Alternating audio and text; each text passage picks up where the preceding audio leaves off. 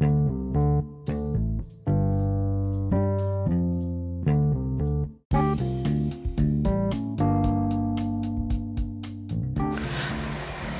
நேயர்களே வணக்கம்.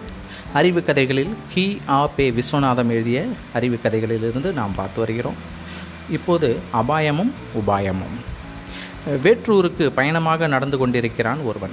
வழியிலே பாழ் மண்டபம் அதில் இரண்டொரு தூண்கள் விழுந்தும் உடைந்தும் மண்டபத்திலே கருங்கற்கள் சில சிதைந்தும் சிதறியும் கிடந்தன. அதை கண்டதும் வழிப்போக்கன் இதன் உள்ளே நுழைந்து சென்றால் நம் உயிர்க்கு ஆபத்து.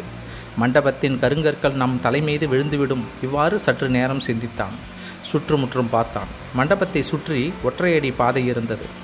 அதிலே நடந்து சென்றான். இருள் கவ்வும் நேரம். செடி கொடிகள் நடுவே படுத்திருந்த பாம்பை அவன் மிதிக்கவே அது கடித்தது. கீழே விழுந்தான் உயிர் துடித்தது. அப்போது அவன் நினைப்பு அபாயம் வரும் என்று நம்பி ஓர் உபாயம் தேடினேன். உபாயம் தேடிய வழியிலேயே அபாயம் வந்தது. சிறிதும் சிந்திக்காமல் மண்டபத்தை கடந்து வந்திருக்கலாம். இந்த அபாயமும் வந்திராது.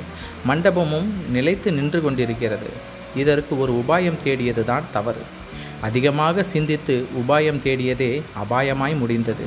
இம்மாதிரி அனுபவம் நம் வாழ்க்கையில் பலருக்கு நேரிடுவதுண்டு. ஏன் செய்வது?